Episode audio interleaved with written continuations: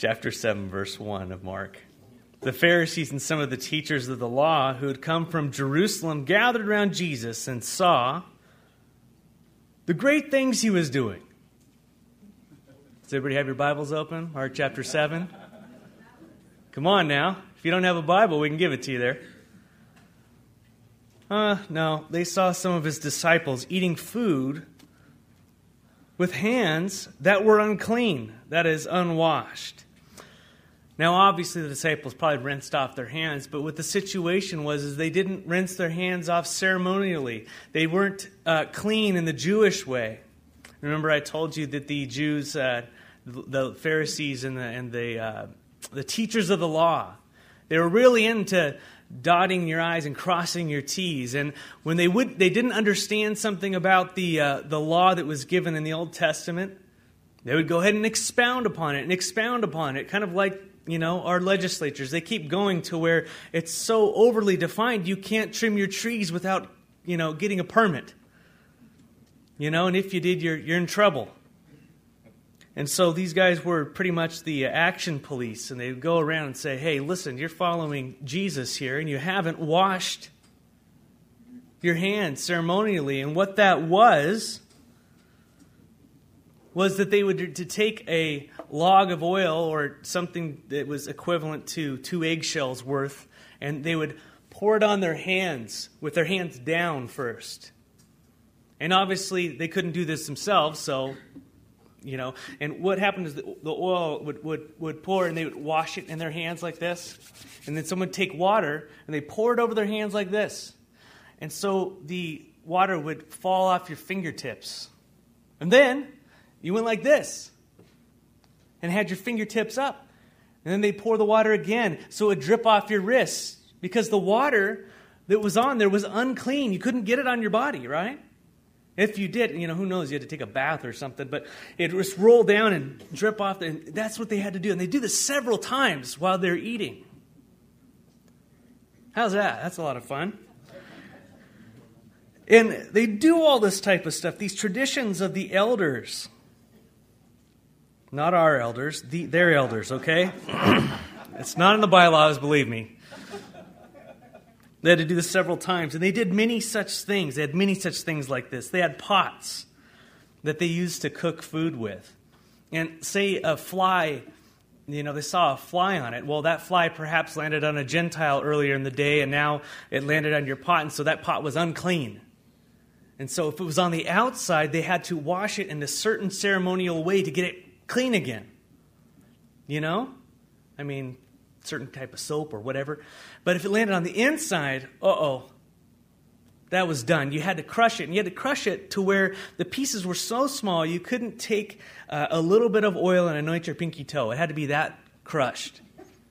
But if it was brass, then you were okay. You could wash it in a certain way, get back together. If, it was a flat plate, then it could be clean again. But if it had a curl on the edge, oh, no, and I've talked to you many, many times about these types of things. So these people were under this heavy, heavy burden in their society. And even more so for the followers of Jesus, a disciple of Christ, of a rabbi. And so these guys were watching him going, okay, why aren't you following the traditions of the elders here?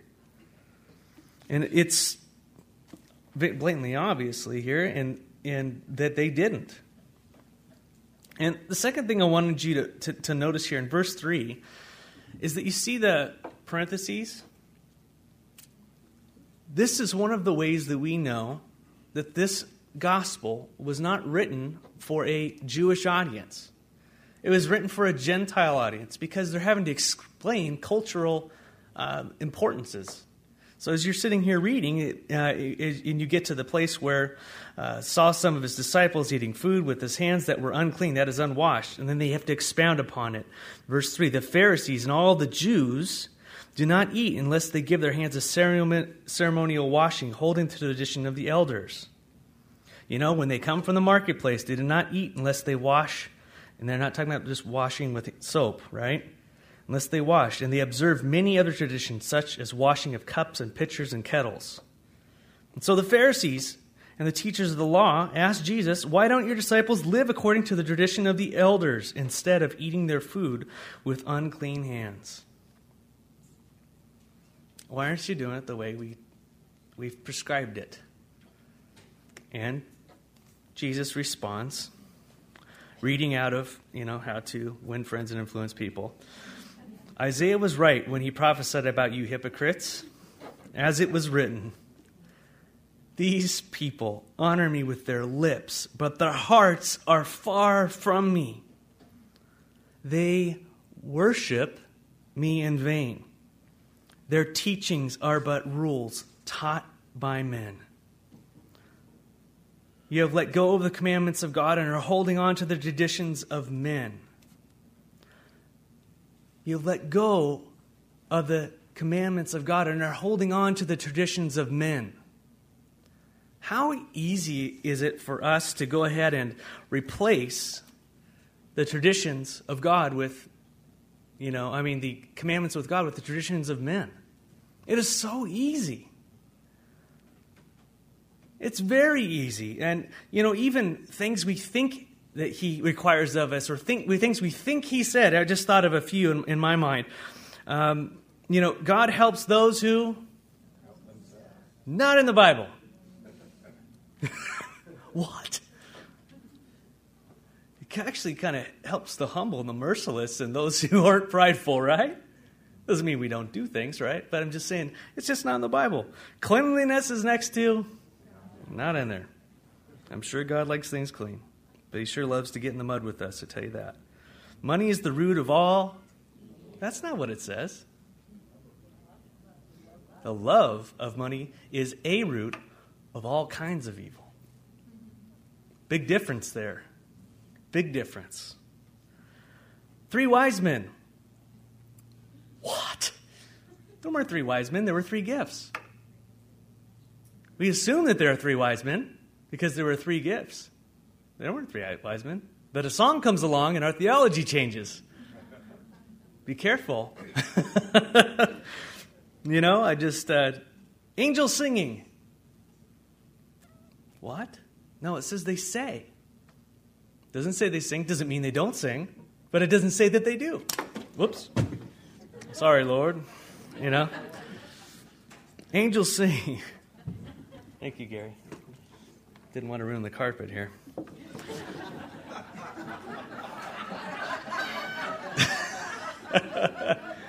We're working on it.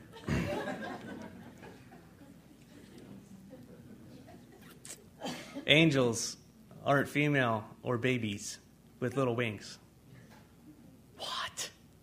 Not in there. Actually, they get kind of funky as you start reading. They get four heads and six wings and nine wings or whatever it is. They're always revealed in the masculine. Always in Scripture. That's kind of interesting, kind of messes with you. But things we think that we hold traditions, you know? I, I want to go on. How about Christmas?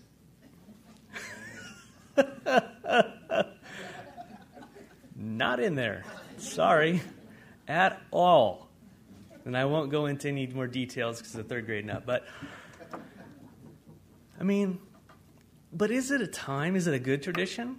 Yeah, we get to remember Jesus. We get to, you know, to worship him and, and to give of ourselves. Some traditions can be good. But is it in there? Does God command us to remember that? No, he doesn't. But I get to. Isn't that fun? But it's not in there. What if we didn't have Christmas next year? We didn't sing any of the songs, we didn't do any of it. Because we felt like, you know what? This is a time to do something else. Oh, yeah, exactly. Charles going, uh, blasphemy, you know? Why aren't you holding to the traditions of Christmas? You know, I mean, it's like Easter, not in there. The story, is in there. Did Jesus die and rise again from the, from the dead? But these holidays, they were pagan holidays adapted by the church and kind of all thrown together. Why do we have a Christmas tree? Why do we have a Yule log? Think about it. Easter bunny, eggs. Think about these things. They have histories. Romans had some fun back then. but traditions that we hold, that we think are commands from God. Very interesting. And that's as deep as I'll go right now. But I want you to know traditions can be really good. They help us, re, re, uh, you know, I don't want to be anti tradition. Traditions can be very good things, family traditions. How many of you enjoy family? Well, that's probably a bad example. Let's go to, you know, but really, family traditions. Some of those things are very valuable to us. They help remember where we come from and remember uh, family and, and love and time to get together. These are great traditions. You know, Paul in 1 Corinthians chapter 11, he praised the Corinthians for following his examples and the traditions he gave. He gave them traditions to follow. I want you guys to follow me as I follow Christ. But here's some examples of the traditions. And here, he was speaking about the things on the head for the ladies. But, you know, the traditions were important. The second thing, you know, to Timothy, in, in chapter 3, Paul exhorts him to continue in the faith, to continue in the teaching that he had learned, to continue in the traditions he had been taught since he was a little boy, to continue in those things.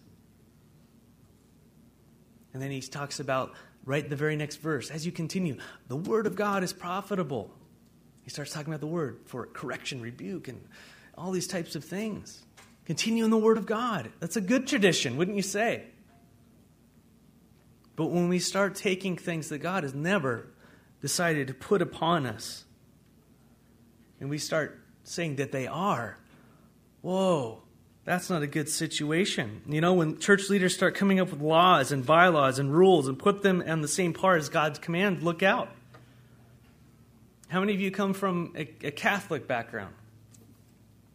I don't want to knock my brothers and sisters who have put their heart and their, their lives in the hands of Jesus Christ, but I look at many of the traditions in that aspect of, of Christianity and, and their heresy. They're absolute heresy. I know this is hard and it's kind of, but I mean, look at it. Where does the scripture, where does God command us to pray to Mary? or to worship Mary. He doesn't. At all. That's scary. Or to touch idols and, and things like that, which, which they call something else to, to justify it. I just, in my heart, that, that just breaks my heart. You know? When are we, where are we supposed to pray to the saints? You know, since when has the Pope become infallible? When Peter you know, was supposedly the first pope in the New Testament. He says, Hey, I'm just a man like you. Don't fall down and worship me. I don't, you know, again, we got to remember to put it back upon what he says, not upon what man puts upon us. Our relationship with God. Purgatory, you know? Why can't priests marry? All these types of things.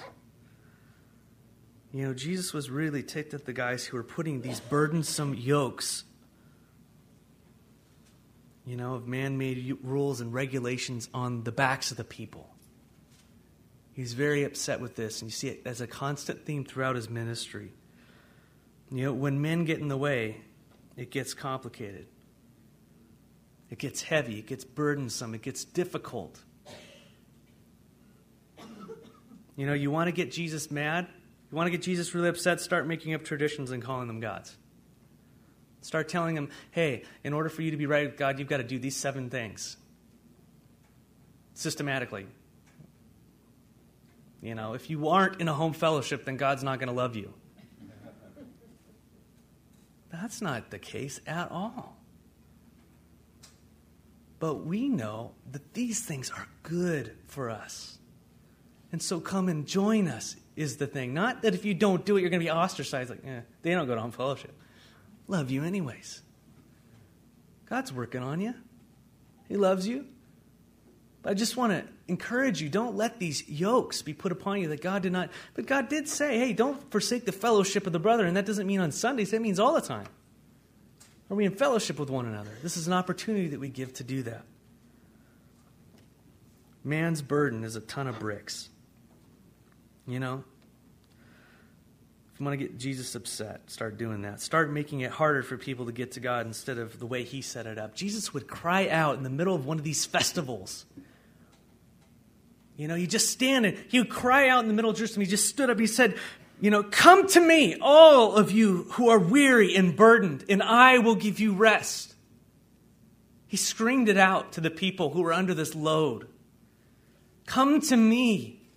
If you're weary in your souls and you're burdened because of all this, and I will give you rest. Take my yoke upon you and learn from me. For I am gentle and I am humble in heart, and you will find rest for your souls. How many of you have rest in your souls following after Christ? What kind of burdens are on your back that should not be on your back today? That aren't of the Lord? That perhaps, you know, someone uh, you know, maybe even a parent or someone pushed upon you as a little kid, or, or a priest, or someone, you know, a pastor, who knows? What does he say? Do we know him? Do we know his burdens that he wants to have on us? To love one another. That should be the burden of our heart. To share the, the gospel with the lost. That is a correct burden. These are the burdens of the Lord. My burden is light. These things should flow from our lives. You will find rest, for my yoke is easy and my burden is light. Man's burdens are like a ton of bricks. Oh, but the burdens of the Lord are good. They're good for us. And he continued You have a fine way of setting aside the commands of God to, to observe your own traditions. For Moses said, Honor your father and your mother. And he's given an example to follow your own traditions, you're throwing away what God really wants. And, he, and Jesus gives an example. For Moses said, right, in the Ten Commandments, honor your father and your mother, and anyone who curses their father and mother is to be put to death. Kind of a serious rule, huh? Wants us to honor our mothers and our fathers. This is what, you know, he's saying. But you, say that if anyone declares that what might have been used to help their father and mother is korban, that is devoted to God, then you no longer let them do anything for their father and mother. Thus, you nullify the word of God by your traditions that you have handed down, and you do many things like this. You know, men and women were to honor and respect and to take care of their parents in their older age. As they've taken care of them, they were to take care of them back what would happen is to get out of these obligations, they would say, Oh, you know, my assets and stuff, they're devoted to God, so I can't use them for you, mom and dad. Sorry about that. The priest would go, Yes, they're devoted to God. Now tell me about the heart of God here. What's the heart? To have all your assets and all your stuff devoted to God, or to love your mother and father? Something's backwards here. And Jesus was looking at this situation going, What's going on? What's going on?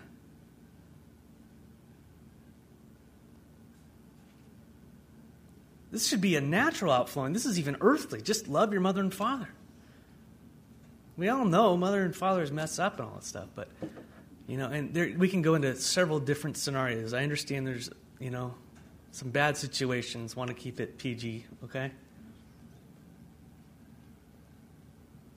Those are those are situations that, that obviously are not very black and white. They need to be discussed and, and things. So just wanted to clarify that. Don't want to put a guilt trip on anybody. God knows these things, He understands what you're going through. Don't feel that that's the heart of it. I'm talking about people who should be taking care of their parents, but they don't because they say they're doing something religious. It's very difficult. You know, newsflash: God is God's work is honoring your mother and your father. Are we what? Uh, this is a question I wrote down for for myself. Uh, we have to ask ourselves the hard question: Are we doing what we are doing because God has said it? You know, ask yourself this question in your relationship with the Lord: What does He really require? What does He really require of us? What is He asking us to do? What is the burden that God wants to have on our heart? And the second thing is do I project God like this to my family, and my friends, and the world around me? Do I project God in traditions and things that He didn't really want to have on me to others? Am I continuing that cycle? Or am I truly, in my heart, reflecting what God has for me? How good it has for us to love one another in these simple, simple things. The light burden of the Lord Jesus Christ, or is it heavy and burdensome in traditions? Again, verse 14, Jesus called the crowd and said to him, Listen to me, everyone, and understand this nothing outside a person can defile them by going into them. Rather, it's what comes out of a person that defiles them. Five more minutes. After he had left the crowd and entered the house, his disciples asked him about this parable. Are you so dull? He asked. She's kind of harsh sometimes, huh? Don't you see that nothing that enters a person from the outside can defile them? For it doesn't go into their heart, but into their stomach, and then out of their body. In saying this, now in parentheses again, Jesus explaining, in saying this, Jesus declared all foods clean. That is a big issue to the Jew. You can have a ham sandwich now. Verse 20, he went on. What comes out of a person is what defiles them. For it is, uh, for it is from within, out of a person's heart, that evil thoughts come sexual immorality, theft, murder, adultery, greed, malice, deceit, lewdness, envy, slander, arrogance, and folly. All these evils come from inside and defile a person. It's not what you eat. You know, it's not caffeine. It's not, you know, eating certain things at certain days and all these types of things. That's not what defiles you, makes you wrong with God. It's what's already inside of you that made you wrong with God. And this is the core problem with humanity. We believe that God is uh, that man is basically good. Wouldn't you want to say that about yourself? I am basically good. So why not? No, Jesus is saying, you know where all these problems come from? They come from the human heart. They come from inside us. Each one of us.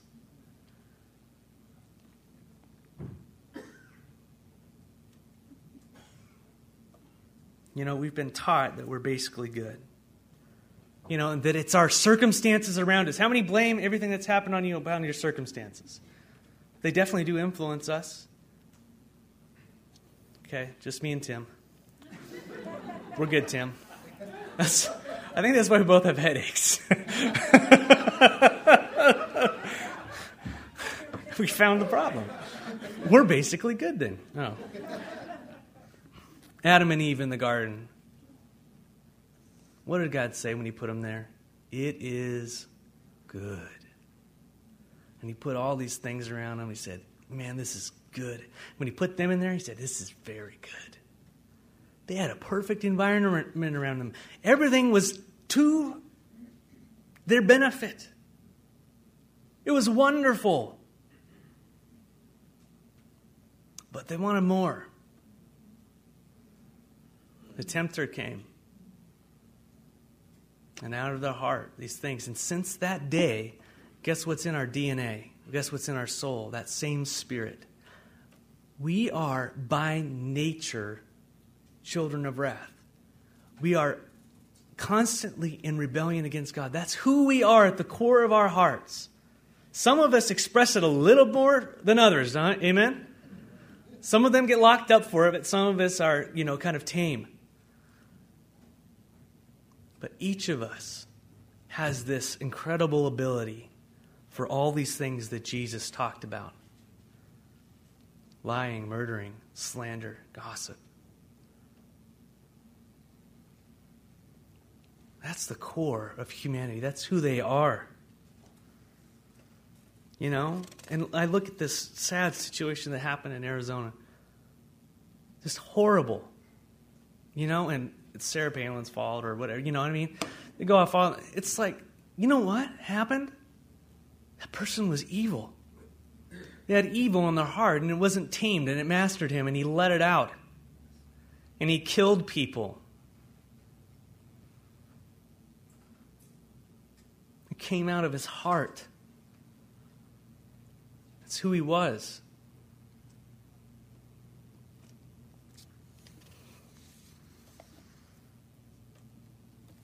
Just you know it's not caffeine or the things that we put in our hearts that, that make us defiled with God. That's how, you know, we, we need the grace of God demonstrated in Jesus Christ in our lives. Apart from Christ, we are lost. We are left with our own evil in our heart. Did you know that for God so loved you in spite of you that he sent his son? He saw that you were far away, and he saw there was no cure, that that is just who you are. By nature, alienated from him. He said, I love you. I know you're far away, but I'm bringing you back. And I'm going to pay the price for who you are. And do you know what the scriptures say? That when you call upon the Lord Jesus, forgive me my sin, God. Forgive me. I've sinned against you. This is who I am. You've called it.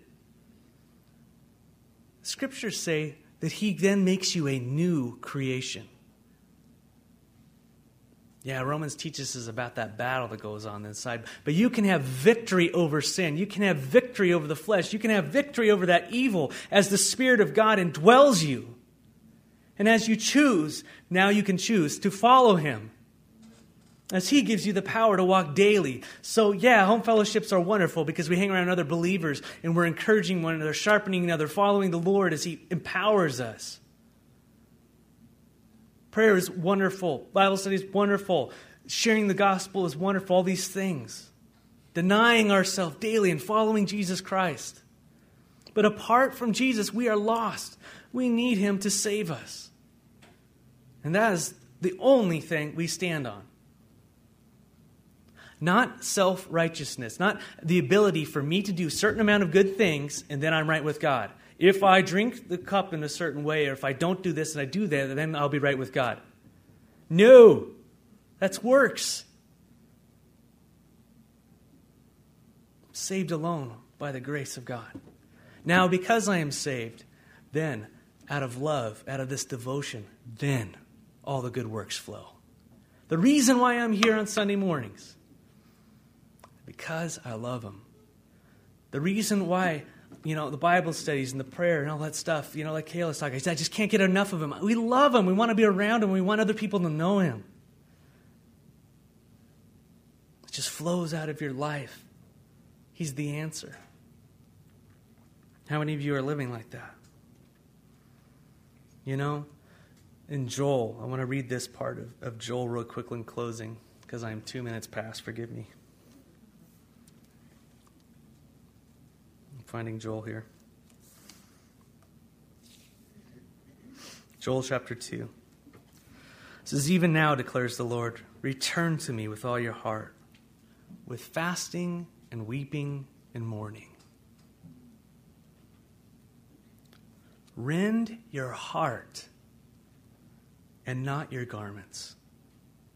A sign of being repentant back then is that you tear your clothes. And Jesus is saying, I want a torn heart. I don't want the outward actions. I want your heart ripped open before me. I'm I need you, Lord God. How many of you need him today? Okay, half of you. Seriously, how many of you need him today? A broken heart before the Lord saying, God, help me.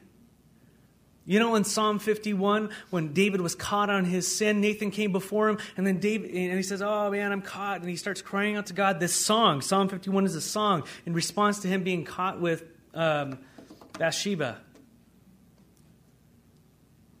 And he cries out, and he says, You know what, God? You do not delight in sacrifice, or I would bring it. You don't delight in sacrifice, or I would bring it. You do not take pleasure in burnt offerings. What? You know, you do not delight in going to church, or I would go. You do not take pleasure in me giving my tithes and offerings, or I would give them. This is, a, this is revolving your sin. I'm just trying to put it in modern day language here.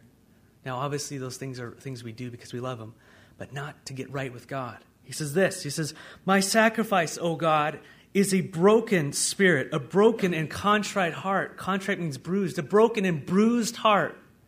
These things, oh God, you will not despise, you will not reject. Friends, we can offer certain things in our worship, but they can be meaningless before God. He wants our hearts. The Pharisees were living a life that was outward, but inside their hearts were not there, and they were projecting that onto others. Let us not be those people. Lord Jesus, today we ask that you would pierce our hearts, that our hearts would be ripped for you, open for you, to come in and heal us, Lord. And the evil that abides in us, Lord, would be quelled by your Spirit.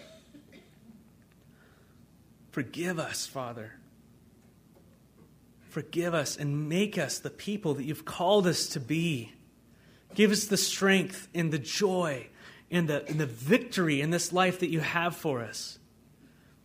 Your son did not come to die to, so that we could leave, live nominal Christian lives, so that we could live victorious, victorious, conquering Christian lives, following after you with all of our hearts, declaring your goodness day after day, denying ourselves and following you and lifting up the cross, walking worthy of the call that you've given us laying down the, the, the stones, uh, the, the weights that, that keep us from moving forward in you, and, and just going for it and running the race that would bring you glory, Lord. I pray that you would cast down the weights of our hearts, the sin that snares us, Lord, the evil that we struggle with, and that your, your love would fill us, Lord. we would become worshipers of you, not in song, not with just lips, Lord, but our lives true worship, Father. And if there's any of you here today that want to be saved, that want God to forgive me, if you've never given your life to Jesus Christ, now is the time. If you want to do that, raise your hand and I will pray for you. We will pray together. Anyone. God bless you. Anyone else? Want to give your life to Jesus Christ? To know, to know, to know that you've been forgiven.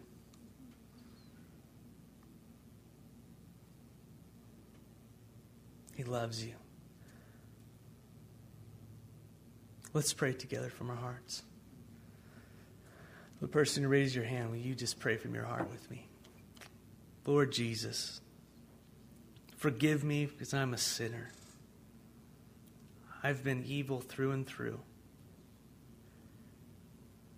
And I ask that you would cleanse me because you died on the cross and I believe that you rose again. And because of that, I'm going to have new life starting today. Thank you, Father.